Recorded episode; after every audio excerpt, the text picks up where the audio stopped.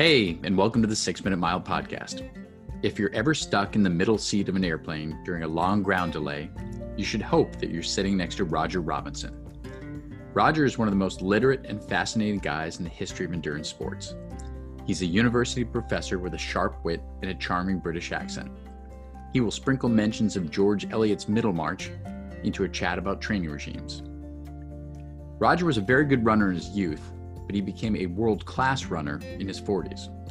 He has won both Boston and New York as a Masters runner, and he was aiming for a world championship this summer as an eighty-one-year-old when the pandemic shut down that goal. Roger takes us through how he has continued to run despite two knee replacement surgeries. He has written several well-regarded books on running, and he shares advice on longevity in his popular stories on the Podium Runner website. And oh yeah, Roger also happens to be married to one of the most influential runners in history, Catherine Switzer, the first woman to officially complete the Boston Marathon. Money back guarantee that you will learn something useful while being thoroughly entertained during our conversation with Roger. Enjoy, and we'll see you out there. Your original plan for this year, my understanding is that you, you were aiming for, uh, I, hate, I hate to say the number, but uh, an eighty-year-old plus world championship run. Um, so what were your original plans for this year, and how have you had to adapt? Well, that's that's correct. I, I my, getting getting unexpectedly back to running after two knee replacements and over eighty, uh, and I I still have enough childish fantasy to to want to compete again in a world championship if I could. So I was aiming at the World Masters Championships, which were going to be in Toronto at the end of July, beginning of August. And I was trying to see if I could get fit in the something like six months that I had from when I really got properly running again after the second knee replacement. Uh, and then, unfortunately, that plan got derailed because the virus came along and, and the Toronto championships were cancelled. And I found myself uh, still in New Zealand and, and for, for various various good reasons, unable and unwilling to go back to, to North America and take the risk. So everything changed. And so then I was I was the virtual eighty-one-year-old runner. so, so what what was the event you were aiming for? Or did you plan to run multiple events? Yeah, I was going to do uh, five thousand on the track, uh, ten thousand road, and possibly the half marathon. Now, now that may have been dream uh, because I hadn't got up to that distance yet in training. But but whether I would have done if that had stayed there, I don't know. But uh, but that. Those, those are the possibilities. Oh, and cross-country as well, ten K cross-country. Oh, that would be good. But, but that depended on what the course was like, because b- back in the day, I loved cross-country. The, the muddier, the hillier, the, the tougher, the, the, the wetter, the better. But with two knee replacements, a certain reality asserts itself. so, well, it's, uh, yeah, I, I don't just, enjoy I, it. Yeah. I just can't do that anymore. And so I was having to check on, is this Is this smooth grass? Are there a lot of tussocks? Are there a lot, and and so on. I could I could only have done that after after a course inspection, but that was that was all part of the fantasy. And what what was the last time you raced at that level, a serious Masters or Super Masters race? Oh, that was what race seriously was when I turned fifty. I had um, which so that's that's that's longer ago than most of your readers have been alive. All right, right. Unfortunately, it's, it's, it seems very recent to me.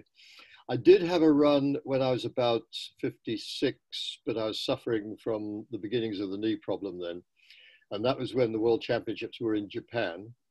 And I was actually invited there as a guest speaker by, by this extraordinary organization called the Japanese Marathon Society. And they they flew me over as their guest speaker, and then I got I got to run in the championships in Miyazaki, uh, but I wasn't running well then. So the last that I take seriously, which, which I took very seriously, and, and in a way there's there's a lesson in it. When I was fifty, and I would I would look back on those races as being as pleasing, as exciting, as satisfying, and as memorable, and as worthwhile as any races that I had in my whole life. Oh, that's great, and and you're you're being modest, but there were some great successes in there, right? You were you were setting age group records at uh, Boston Marathon, New York Marathon, winning winning Masters events. Uh, yes, yes, I was, I was running running well at that time, from well, really from mid twenties through to early fifties. I, su- I sustained a high level, But the great thing about the race in, in Eugene, which was uh, nineteen eighty-nine, yes, nineteen eighty-nine, sorry, I forget the decades, um, was that there were very strong fields in the over fifties. And, and I had some great races against this wonderful Irishman called Jim, Jim McNamara. And I, I outmaneuvered him and outraced him on the ten K road on the opening. And then he did the same. He outkicked me in the ten K track. Oh, that's a great duel. I wrote about that in, in, in the last chapter of my book, because um, I was really want that, that last chapter is about running for older people. Um, and I, I call, I, I, that was so satisfying because Jim and I had those two races. One went one way, one went the other. And we then kind of tacitly decided to avoid each other for the remaining two races. We, did, we never discussed it, it was funny. But he ran, the, he ran and won the five K on the track, and I ran and won the cross country.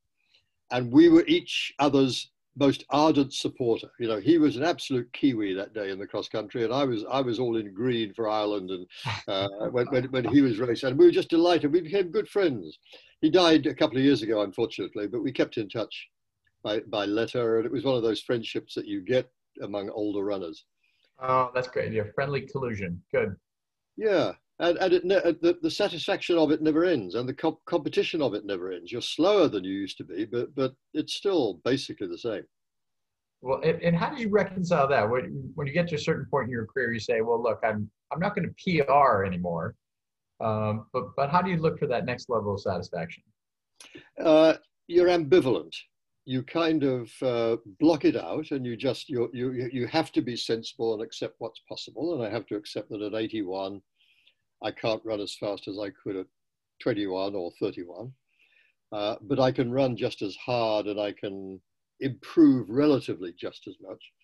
The other side of it was said beautifully when I was on a panel, and, and the vir the virtual panel at the virtual expo of the virtual Boston Marathon a couple of weeks ago with Jonathan Beverly, who did this, who did a great book on on running in later life, uh, and Jonathan just said nicely, "It sucks," and, and that that is also true. You know, there's there's a side of you that look at, and I look at, and I think I'm taking seriously running twenty-six minutes for five K.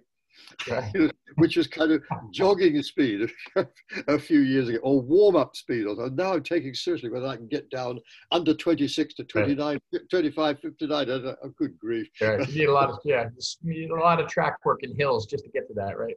Yes, and it, it but it does take just as much work, and I'm not going to say it is as satisfying. You know, that would that that would be just delusion. Right. Um, but it is still it's still satisfying enough to be well worth doing. That would be my philosophy, I think.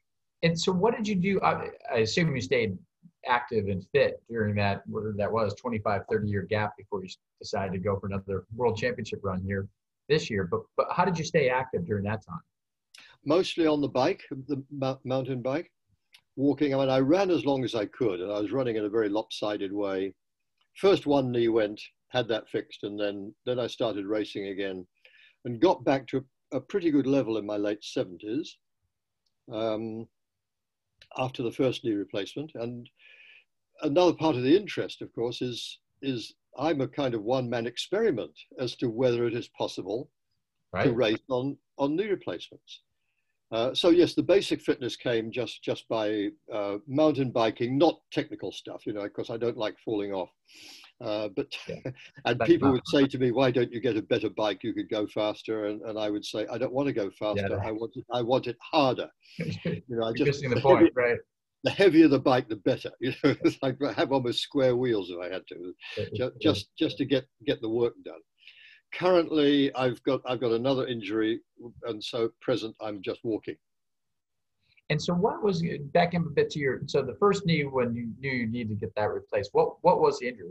Bad meniscus, or was it arthritis, or more than that? Just worn, just, just worn out, uh, bone, bone on bone, yeah. uh, worn out. Uh, worked with the surgeon. I mean, I didn't tell him I'd started running again, but, but after I did, uh, then we got together and we became good friends. and he found research, and I continued to do research. And then when I had the second knee done, which was, a, the first knee was in New Zealand, the second one was in America, uh, worked well with the surgeon then. He was very supportive. He's himself a triathlete. Right. And both have been very interested. And the, the whole orthopedic um, profession is interested, not just in me, but in the whole process of recovery. In fact, I won a literary award from the American Academy of Orthopedic Surgeons for one piece that I wrote about, about my knees. How many hundreds of thousands of dollars was that? Oh, nothing. No, just, it was, it was oh. a, little, a, a little, a little plaque, but it's, but it's the first. No, the first, that's great. First time I've ever, I've ever won an award for a, med, for a medical academy. Um, but you see, my knees have names. They're named after the surgeons. They're called Russell and Mark, and and they, and they make appearances at, at running expos, speeches, and things like that. And they've been on television several times. And they, in fact, in, in a series I did in in Podium Runner. Uh, this year about getting back to, and, and originally it was conceived as, tr as aiming for the Toronto Games that we were talking about. Uh, I actually did the, the world's first live interview with, with two knee replacements. And, and they, they were interviewed and they expressed their views, you know, fairly contemptuous of me, but just because I'm so much older than they are. but but they, they, no, they have their own personalities. That's great. Do they have their own Instagram accounts? Uh, they don't. I'm not up to that. They're, good man. They're, they're young enough to be good at the technology, but they've been on Facebook several times. So. All right, well, I'll get my daughter to start the, the TikTok account for you. That's, oh, that, that, they'll that, really that, go viral then. That would right? be it, but that, that's, that's beyond me. Fa Facebook is about as technical as I can get. So Amen. I, I, I can't even work that properly. But anyway, they've been on that. They've been, and their interview appeared on that. And so they are quite, quite interesting personalities. And I mean, the significant thing, just, just to be serious for a moment, is that they do seem to be showing, you know, nothing is certain, that it is possible to run and to run at, at a competitive level on knee replacements. You know, I met somebody the other day, a New Zealander, who said he hasn't run for the last five years because his surgeon told him he mustn't run on the knee replacement, it will wear it out. Well, that thinking is now changing. And, and the things that I've written have contributed in a small way to, to that change. They're beginning to realize, and, you, and, and your your listeners and readers will be interested in it if they're older and having the, yeah, the um, the key thinking now is that by running, by doing impactive exercise, you're not wearing out or loosening the prosthesis, you know, the replacement metal, it's metal and plastic that's in there. By strengthening the bone and strengthening the muscles, you're actually more likely to keep it in place. Ah. Makes sense. And so far on mine, there is no sign of wear. They've been, they've been x-rayed. One of them, Russell, is now nine years old, and this and, and he's done some pretty hard running. You know, he's he's he's run up to half marathons, and he's done two hour two hour runs and et cetera over those years. Uh, no sign of wear at all. And amazing. Who, who knows? I mean, it's all it's all experiment, and and I'm I'm not I don't want to be responsible for anybody else going out there and wrecking themselves, but it's worth trying. Absolutely. And it's, it's worth, it's worth kind of, what I said about the first surgeon was I didn't disobey him or not listen to him. I just sort of forgot. That's right. that, that, that, that he told me not to run. Love it. Runner's Alzheimer's. Yeah, that's it. That's it. And when I met him one day, he said, "Have you been doing any running?" And I said, mm, "Well, you're not supposed to know." And he said, "I thought you would." But, so obviously, the, the the surgery itself is no fun, but is does it result in a net loss of pain or an improvement in how your knee feels? Oh, honestly, the sudden ending of the pain. I mean, once you recover from the pain of the surgery, is just blessed. It's miraculous. Oh, good, good. So it doesn't because, take you three months post-surgery to get to a pain-free state. You're... No, no, not that. Well, uh, you have the pain from the surgery, of sure. course, and you have, to, you have to get through that. But once you start moving again, to live without that constant ache, and every time you put your foot to the ground, it hurts, which I'd had for, oh, fifteen or twenty years for the first time before I finally screwed up courage and decided that if I didn't have something done, I was going to be in a wheelchair. Uh, so yeah, it's uh, the, the basic message I think for your your audience is keep running, because that will the overall benefits are just absolutely immeasurable. Every every doctor I see says I come out of all the tests as a thirty-five-year-old in almost every way. Uh, bone density may be an exception to that. We're just, just kind of te testing that at the minute. Um, and if you do have a problem like, like the knee, then, then get back to exercise and even running as soon as possible. And the, and the benefits will be there. So what did your training program look like leading up to Toronto? What, what, what was your plan? And I've read some of this in Podium Runner, but our listeners, in case they don't have ready access to it, but. I still, I, I, I keep to what I always, what I always did and what I, what I use as a coach. Uh, it's, it's very simple. It's just a basic mix of long runs and interval running, long, long intervals. And I believe in those totally. And as, as I say, I, I don't know the full science of it because I'm not a scientist, but I've been using this system now for something like fifty or sixty years with, with runners of all levels of ability, and I've never yet known it not succeed. so, that's, so what does that look like? That's a six or seven mile run with two yeah, you just, just, just, yeah, just go out. Um, and I, I always do it by time. Other people do it by distance. Um, but I would go out and do, say, six by five minutes. Okay. I work on, I try to work on the principle. It gets harder as you get older, uh, but I try to work on the principle of what I call the quantity of quality. Okay. So that means if you're going to race ten K and that's going to take you, let's say forty minutes, then you ought, if possible, to build up in training so that you're doing forty minutes of quality. I so see. You're doing, say, eight by five minutes or four by ten minutes. Fairly hard, you know, at race pace with a re with a recovery with a recovery between. And what's recovery look like? A minute, two minutes? Uh, these days, that's that's an, another principle I've worked out for older runners is just take. But my my mantra is you can do a twenty-five-year-old's training if you take a seventy-five-year-old's recovery. Okay. So, so take where I used to take half. Say I was right, I was running six by five minutes. I would take two and a half minutes recovery. Now I take as long as I feel I need. And the guys that I'm coaching, I say, take as long as you feel you need. The interval is the least important part. It's getting the quality done that matters. It gets harder, you know, now that running a ten K takes me fifty-five minutes. Well, it's pretty hard to do fifty-five minutes of quality sure. training. So, so I can't meet that target now, um, but up to say forty minutes you can. And is there much use in your uh, program of going out and saying, hey, it's a sunny day, I'll go for a four mile casual run? Or is that? Is that oh, yes, absolutely. That? Oh, yeah, every other day. Uh, the, other, the other part of the uh, take a seventy-five-year-old's recovery is that where the basic program used to be hard, easy. Right. You know, hard, hard one day, easy the next day.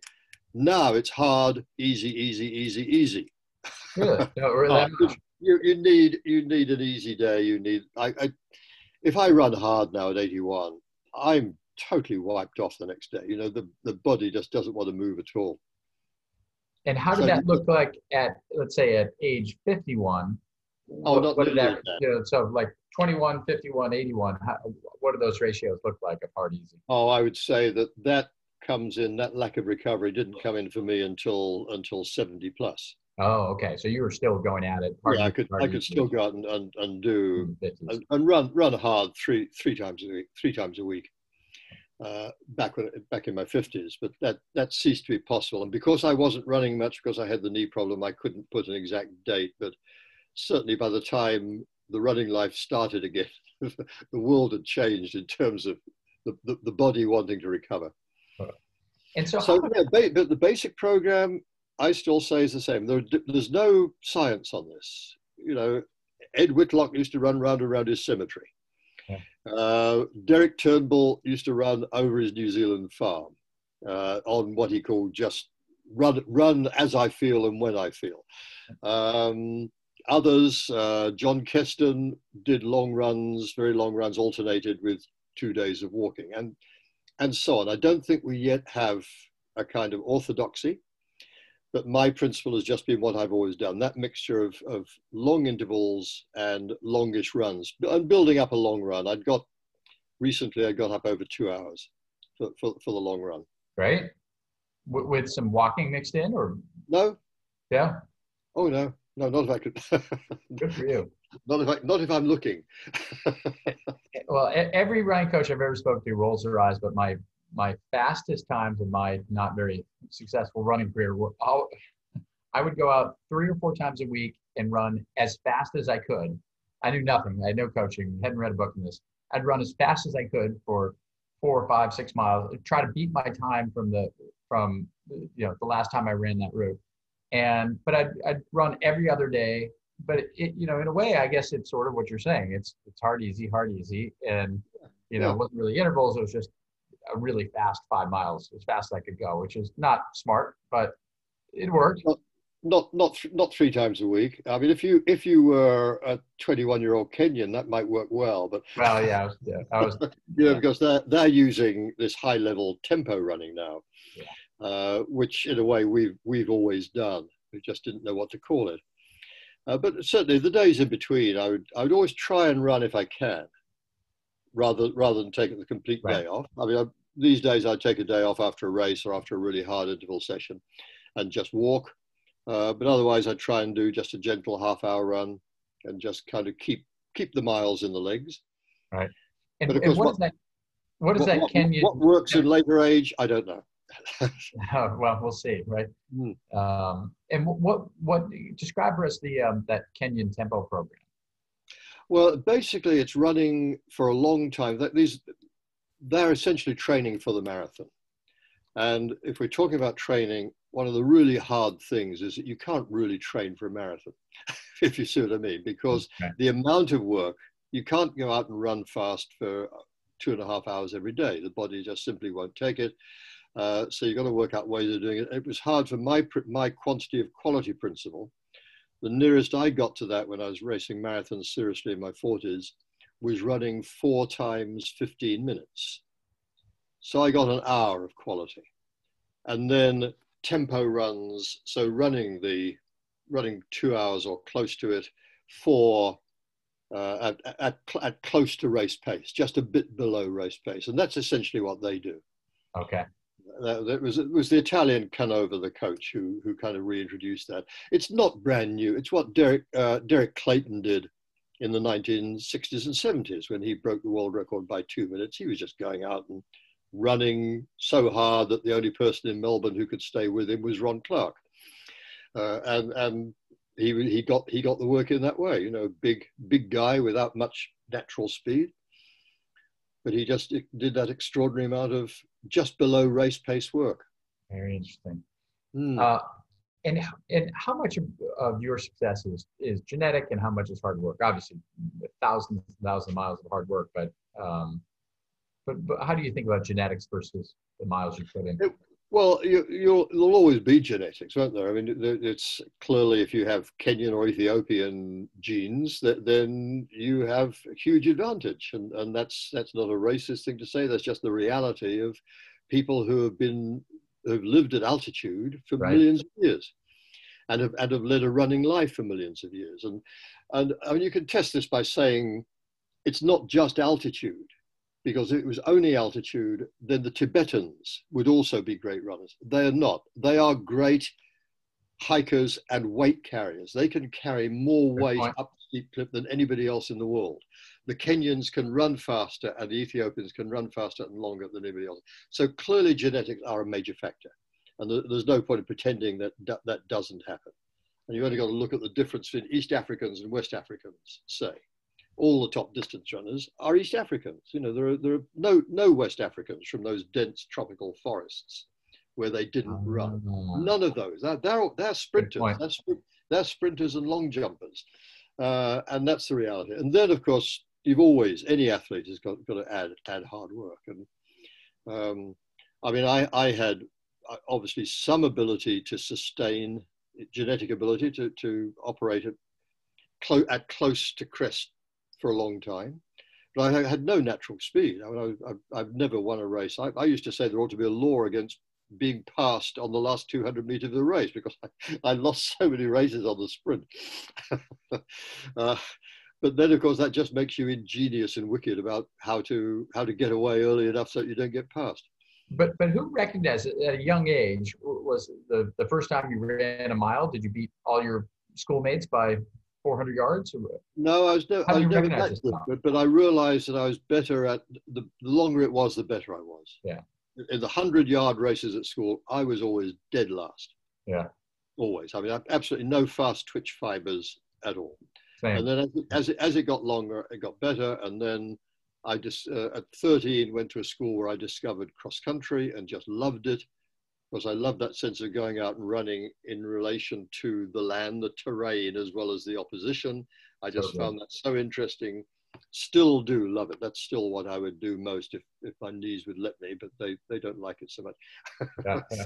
But, what, but what did that very first encounter with cross-country look like? Did someone recruit you for the team, or did you? Uh... Oh, it was just that it was um, at the school I went to when the weather, this was in England. I moved, I moved to New Zealand in my late twenties. Uh, the weather was so bad in January and February that you couldn't play football. Right. They played rug rugby at that particular school, which I hated as well. I was much too small for that. Right. I didn't like putting my head between other people with backsides and, and pushing and coming. And rugby had no appeal for me, whatever. um, and cross-country was just something I really, I wasn't outstanding at it. I was... I was only ninth or tenth, say, in the school junior cross country, but then I just persisted and liked it, and and just basically kept improving. And I didn't. I got to international level at twenty-six. And that was just but, a steady climb upward. Yes. Not... Well, it wasn't steady. It's uh, was, was precipitously up and down, and with with, with I... days that I'd go out too fast and be utterly, utterly devastated and disappointed and and. Throw my shoes away and you know all of that. good, good. Uh, but it, it's running, distance running just takes long-term persistence. It's not, it's not just persistence on the day. It's just a kind of faith or love of the process or something. And just a belief that if, I suppose what it comes down to, and I've tried to express this in my books, if you do the work, you will improve. Right, right. Well, there's not. There, I've heard other coaches and uh, people in you know, in other fields, business or academia, will say things like, well, why do you want to be good at something you're naturally okay at? Why don't you focus on being great at something you're naturally very good at? So in other words, why why drive yourself crazy trying to improve something where you're not very good? And I, the corollary to that I've found in life is people tend to like doing things that they are good at doing. Um, but your story sounds a little different. Your story sounds as if you, you love the sport, you love the feeling, you love the experience of being out there running through the woods and over hill and dale, but you weren't necessarily naturally born to it, but persisted anyway. Well, I was born to it at a certain level. I wasn't born to it necessarily to, sure. to do it really well.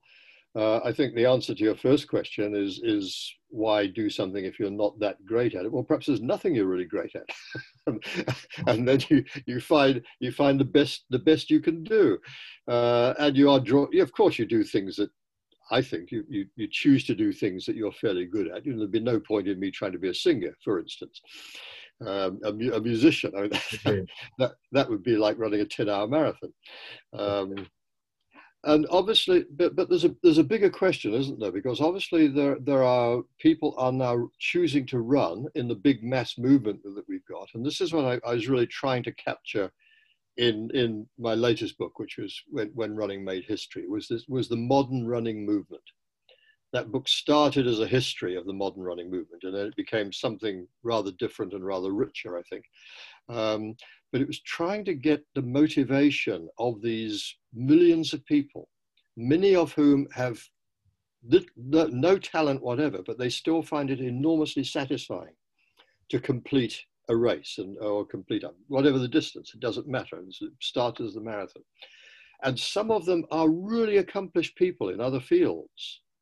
No, I, I, I won't name them, but I've known people who've been, you know, right. top airline, top airline pilots or top professors or whatever. And, and they've been running their five, six hour marathons, but still finding it immensely satisfying. And I look at it, and, it's, and I'm not elitist because obviously I, I was never a great Olympic level runner. I was kind of a good work-a-day national, uh, international level runner eventually. I look at it and think, well, why, you know, why bother? Why pay three hundred dollars to run that badly? But, but right. at the same time, I can see the satisfaction of doing something individually fulfilling in that communal setting. and it's and the communal setting yeah. is part of the sense of being part of a community. And I mention music. I sometimes say that running has become in society something like music used to be, where everybody sang in the church choir, and they sang at church, or they played an instrument, or they had musical evenings, or they, you know, the women played the piano to entertain it. And music was just part of the fabric of society.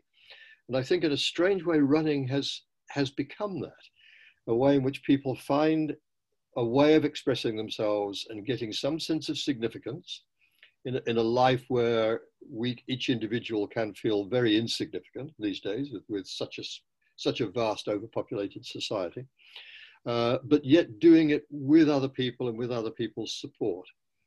So the communal thing is part of, and that of course is what we're now in this current crisis, having to in some way come to terms with. I've, I've got a friend who, who I coach in, in America, and I had an email from him this morning. He's found a, an actual race coming up in, in upstate New York in about four or five weeks time, and he's yeah. so excited because it's going to be an actual race, and probably there will be protocols of, you know, I'm keeping sure. social distance at the start and starting in waves or whatever. I don't know. I mean, they'll, they'll they should probably do that. I'm sure they will. But nevertheless, the experience of doing that rather than just running virtually, which is what we've all been doing for the last six months, we now need to rethink that and think, well, where do we go next, and how do we how do we get back that buzz of are working with other people and being and, and being part of part of this great vast positive community. Well, and, and you may disagree, but I think the um, look, I'm thrilled to see the success of, as we were chatting earlier, of forty-five thousand people signing up for a virtual London Marathon. Terrific, that's great. I, I find that hard to think that's sustainable, and hopefully it will not need to be long term sustainable, right? So I feel as if it's it's scratching an itch right now, but it, it is. You, you've done a much better job than I ever could of articulating why people are drawn to those mass events. And in a, yeah. in a strange way, I mean, it's almost the bigger the event, the more people are drawn to it, which is a little counterintuitive because the, the, the hassle factor of participating in a ten thousand person half marathon versus a two hundred person half marathon is, you know, absolutely you know, right. exponentially yeah. greater stuff. Yeah, I mean, who would who would choose to get up at four o'clock in the morning and get a ferry to to Staten Island and sit around in the cold for four hours? Oh, and, right. Who would actually choose choose to spend a Sunday morning doing that? But as you say, the the, com the the community factor is is a major part of it, and I think that's why people are now signing up. They don't have to sign up for the London Marathon or the Boston Marathon, like, because all they're going to do is go out and run it on their own streets anyway. Right. But they still have this sense of belonging, uh, and I think that that that sense that I try to get that we have we have a, a, a remarkable community in in running. It's really it's really unequaled in in the modern world. And in my book, at one one or two points, I compared it. I said, if you, if you want to know where the Woodstock spirit went, look at a modern marathon, because. And that's not to say people are lying around with, you know, with, with, with right. running around naked, but it's that sense of a whole lot of people getting together in a spirit of complete communality, peacefulness, supporting each other, living positively, absolutely not any touch of aggression uh, or harm being done to each other, a kind of complete trust, Good Good which you, you, you had at Woodstock. That's the, pos the positive side of it, of what, of what happened there. Complete trust of each other, complete collaboration, and you get the same in a marathon. Somebody, I always say, running is the only sport where if somebody falls over, the others stop and pick them up. Isn't that amazing? Yeah. Yeah, yeah. I, I, I mean, you don't, you don't get that in Super Bowl football, um, uh, and it's also the only sport where nobody ever boos anybody. Yeah. No, the crowds are entirely positive. I, I tried to articulate that when I had to write a piece within an hour of, of the bombings at Boston, and, and my editor emailed me and said, can you express what this means for running? Uh, and, and I said, it, it's, it is, it's, it's, it hits us so deeply because we are such an open and trusting society, uh, com community.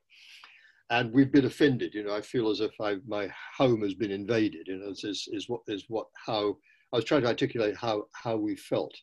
And I said that this the experience of being around running, and I said what I'd gone through in Boston that week, everything had been positive.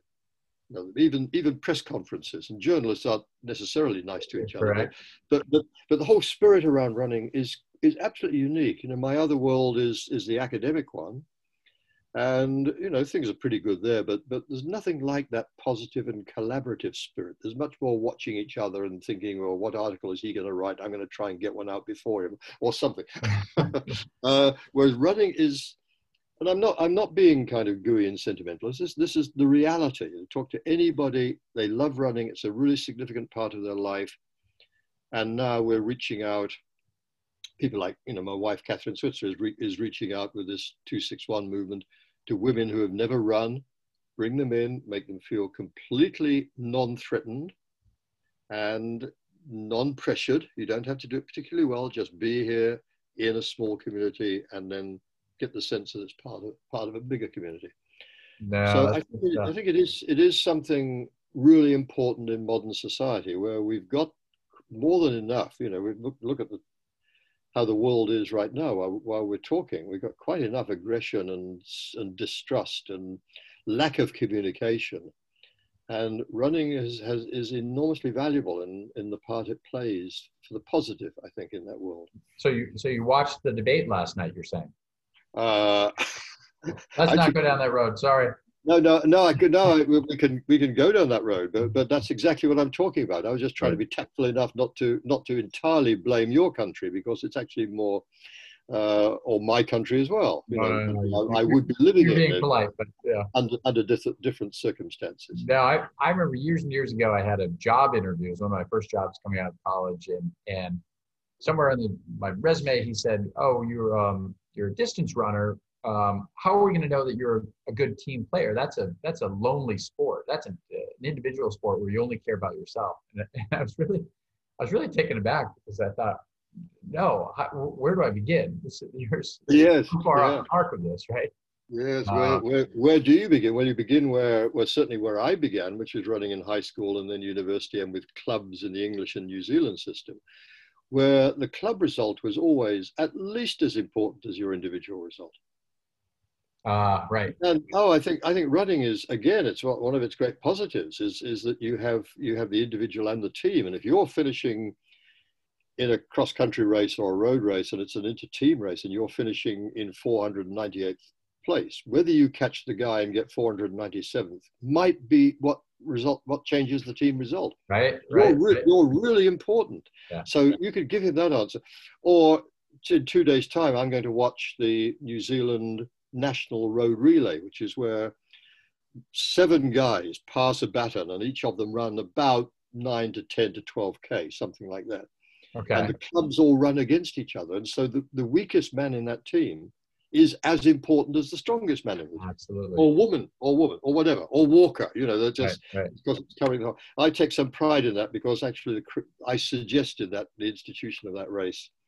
I love and that, and I it's think taking it, I think place it, with with some protocols probably, but taking place live in person. Yes, yes, taking place because New Zealand is now virtually virtually virus free, uh, and so, but there will there will still be still be protocols. There probably won't be an indoors uh, awards ceremony. Um, we, we, Catherine and I were at the National Marathon last weekend, and there was no indoor ceremony. And uh, I think the nicest one was was a cross country race about four weeks ago, which started as a national championship. Couldn't be it because the Aucklanders couldn't come because they had a, a virus outbreak, and so everything was modified. And the best part was the athletes receiving their awards would have their name announced, step up onto the podium, put the medal round their own neck and shake hands with the air, with, with an invisible presenter. That's good, a little Marcel Marceau uh, pantomime routine. I like it.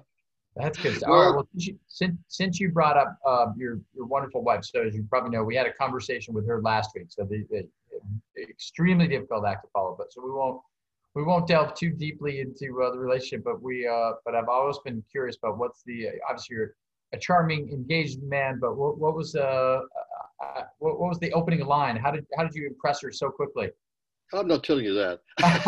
Come on, this is you're willing to coach your fellow runners. We just talked about what but a I, wonderful community it is. I can, I can give you the context. We met as we were the, we were the two guest speakers at, at a pre-race event at the Australian National Marathon in Canberra, Australia, uh, which is the national government centre. It's a, a, a tower, a city which has been created really as a public service centre. So think, think Washington kind of without all all the extra part that's added that, that belongs to Washington D C.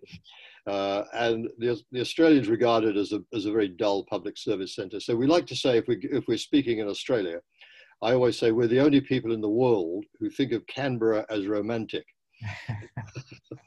the, the Australians always always find that funny. Fond memories, some good stuff. I suppose it's very simple terms. You know, we both have made our lives partly in running, Catherine more fully than I did because I had my full academic career as well. Uh, so that's, that's a bond, and we both have that as an important part of life, but it's, it's, it's never obsessive. You know, we, we, we have a wide, wide range of interests and friends as well. So, uh, and I'll, I'll ask you one more longer form question, then I'll, I'll hit you with a couple of quick questions, uh, but uh, to wrap up, but Do you, where are the parallels between your pursuit of writing and your pursuit of running? And it's it's clear that you have a deep love for both and and deep competence in both areas. How do those overlap? Is it is it the same part of the brain, same part of inspiration that that informs each of those practices? How do you think about those two skill sets and passions? No, well, well thank, thanks for asking that, because it's it's something that's very important to me. It's kind of in a way my current campaign. That as a professor of literature, literary critic, scholar, or editor, et cetera, et cetera, um, and then also as a runner and a writer about running, one of the things that I find frustrating is that the literary world seems incapable of thinking of sports writing as being of literary value. Thank you. And yeah. In a way, that's been my campaign, and is still my campaign, and it's it's it's a long, it's an uphill struggle, because l when did you last see a, the program for a literary conference with a session on sports writing? Love or it. if you, if you do, and I was invited to one in Auckland two years ago, they wanted to make the session on the place of sport in New Zealand society. And I said, I'm not interested in Sociology one oh one. I'm interested in my book being discussed in exactly the same way as you would discuss the Booker-winning novel, because it has the same degree of literary energy and creativity and variety of writing and communication with the audience and telling good stories, creating characters, building serious themes onto those characters. And don't tell me running isn't important. You know, look, Absolutely. if, if, if forty thousand people stand together and run across the, the Veritz Island Narrows Bridge and millions of people watch them and another four hundred thousand or something want to run, right? Tell me something else. Yeah, no, no, that, no. That, that, that attracts that attracts those numbers. Oh, and it's primal, running, it's instinctual. It gets gets the real human identity. Absolutely. And there are millions millions of people for whom running is really important in their life. And if you like, this this is going to sound pretentious, but my job is to try and articulate that at at the highest literary level that I can. Plenty of other people are writing about it. I you know I could I could kind of go to that higher range and. and tell and do, combine the stories with the history and, and so on. Uh, so yeah, that's, that's an important part. In, in a way, I could at this time, being retired from teaching as a professor, I could be spending my retirement, say, writing poetry or writing novels. My belief is that I've got a much more important job and a job that I can do better uh, by writing about something that I really know and and really love, and that millions of other people really know and love and want to read about. So why should I write poetry about growing cabbages or or or, or, or, or, or or whatever, you know, walking in the woods? I'd rather write I'd rather write a, an essay about running in the woods and, and and what that means to me, and express that in the best way I possibly can. That's what I've tried to do in my books. And the next one coming, talking of the stories, the last one was When Running Made History, which was all eyewitness, eyewitness history. It was in my lifetime, starting from nineteen forty-eight when I saw the Olympics, and it came through to seeing the American, uh, U, the, U, the U S Masters five K Championships in two thousand seventeen, I think. Uh, so it had that, it's my lifetime range.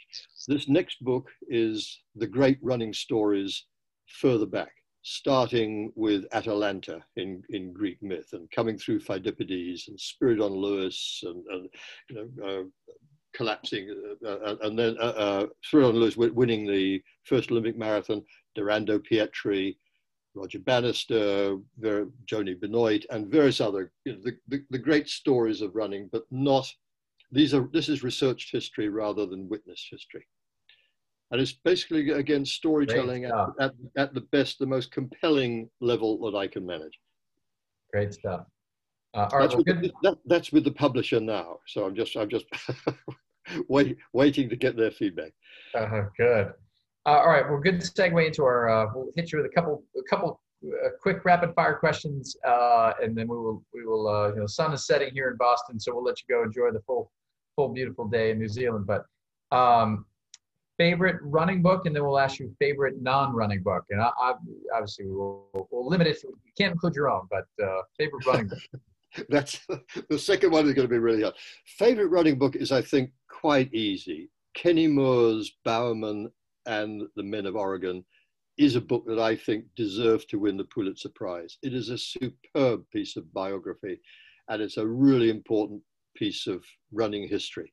And he is good, Kenny Moore is good in every possible way. You know, Bannister's book is good, there are others that I really like, but that's the one that I would put absolutely on top. Kenny, uh, Kenny Moore, Bowerman and the Men of Oregon. It's about the growth, about the whole team, about Prefontaine, about Nike, Bowerman's war experiences, every terrific piece of writing. Love it. All right, well, that'll that'll be highlighted in next week's edition. That's that's a great one. Uh, all right, non-running book.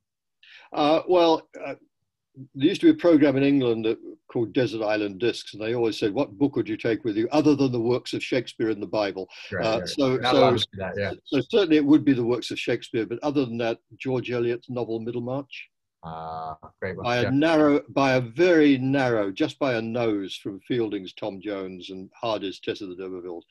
So I'm, I'm a novel, I'm a novel specialist, and uh, Good. I will right. reread, reread those constantly. We'll put those George, George Eliot's Middlemarch. There's, there's, there's no running in it, but um, but there's a lot, there's a lot of very, very vigorous walking. uh, movie, favorite movie. Shakespeare in Love. Oh, so it was cute, in depth, uh, great one. Yeah, good choice. It's got it's got Shakespeare. It's it's sexy. It's romantic. Uh, it's got a cat, which is an essential for me. Uh, and I, as I said after after Catherine and I walked out when we first saw it, I said if that had only had the fifteen ninety-six London Marathon, it would be the perfect film for me. uh, Or, uh, favorite race you've ever run all time? That I've ever run, uh, I think it would be when I won the World Masters ten K Road Championship in nineteen eighty in Glasgow, Scotland. Because that was, I mean, here I was, we talked before, not, not an outstanding talent as a schoolboy or a student. I didn't make the Cambridge University first team, for instance, uh, as a blue, and, and now here I was winning a world championship. And winning it by, um, oh, by both by tactics and ability. You know, I, I broke found found a hill at halfway and broke them on the hill because you know I, I live in Wellington, New Zealand, so can run hills. Right, right. And it was, right. was was a strong international field. A uh, couple of really good Brits were second, second and third. So so that was a was one of those few races that went perfectly in every way. So so that one. Oh, that's great. Morning runner or evening runner? Oh, oh, am I? Oh, I, I don't. I don't do. Sorry, I don't do morning. Okay. I have. I have religious objections to running before breakfast. Were you going to ask me about the greatest race I've ever seen? Very quickly, greatest race yes. I've ever witnessed. The one that has always stayed in my head is seeing Murray Halberg from New Zealand. Though I, I didn't know at that date I was ever going to live in New Zealand. Win the five thousand meters on the track in the Rome Olympics in nineteen sixty. Because he broke from the field with three laps to go. Wow. He got, he got a winning break and he held on to that desperately with, with because German, he knew he did not have a kick? It, well, he actually, he did have a kick, but not an absolutely infallible one. And so he, he decided to use his endurance strength. And for me, watching that, as I said, I've never had a finishing kick. I just, just, just can't find it. I thought That's how I could win races. If you just, uh, and, and I, I used to say, you know, I, I, I ran, I ran my last lap with three to go and leave the last two to God. And, and just in some way, just, just, just hang on. So if you get that break and just put, ask them the question, and you can offer, you, you can get away. So that's why I would always make the break somewhere between, you know, a third of the way into the race and two thirds, something like that. I love anyway, that. Murray Halberg, always just, that's the, that's the simple answer. I love that. All right, last one for you. Who, um, famous person, living or dead, that you would like to have dinner with? Barack Obama. Did Cat Catherine said the same thing, I think, Brad. Right? Well, well, you see, we have things in common. There you go, a match made in heaven. So there, maybe, maybe uh, well, that was, you met too long ago. Your opening line was probably not about politics and uh, U S presidents. So we'll, we'll, at our, by our third podcast with you or Catherine, we'll figure out what the opening line was in the, the first date. No, it wasn't about U S politics. Well, Roger, you're so generous with your time. This is a great conversation. It was, it was, as we said at the beginning, we, we've got another three or four hours of questions, but we won't hold you up on this. But maybe uh, maybe sometime we'll beg your indulgence and, and uh, get you again to follow up on some of these ideas. But uh, definitely, it was a really fun conversation. Could I just put in one more thing? Sorry. Not, oh, not, please not, do. Not, not to interrupt you, which is just that in... in my book, When Running Made History, one of the things I say, just thinking of your, your business, is that a new art form that goes along with the new social activity of running, a new art form is photographs of mass fields of runners against interesting backgrounds. A totally unique twenty-first or late twentieth century, twenty-first century art form. Think of those pictures of runners coming over the Verrazzano Narrows Bridge, or runners in front of the Colosseum in Rome, or runners in front of the Arc de Triomphe in, in, in Paris, whatever, just keep multiplying that. It's a new art form, and it's absolutely stunning, and you people are creating it. So, so, so thank you for doing that as well. Well, your, your, your shameless pandering is well received. We appreciate absolutely. It. Absolutely. Flattery always works. Roger, thank you so much. Give our best to Catherine, and uh, you're a good sport for, uh, for putting up with our silly questions. Thank you. Not silly at all. Thank you very much. Good conversation. Many thanks. Thank and, good, and good, good luck with the publication, and good Thank luck with the. So much. And may you have races to photograph very soon. Oh, from your mouth to God's ears. Yeah. Take care. Thank you.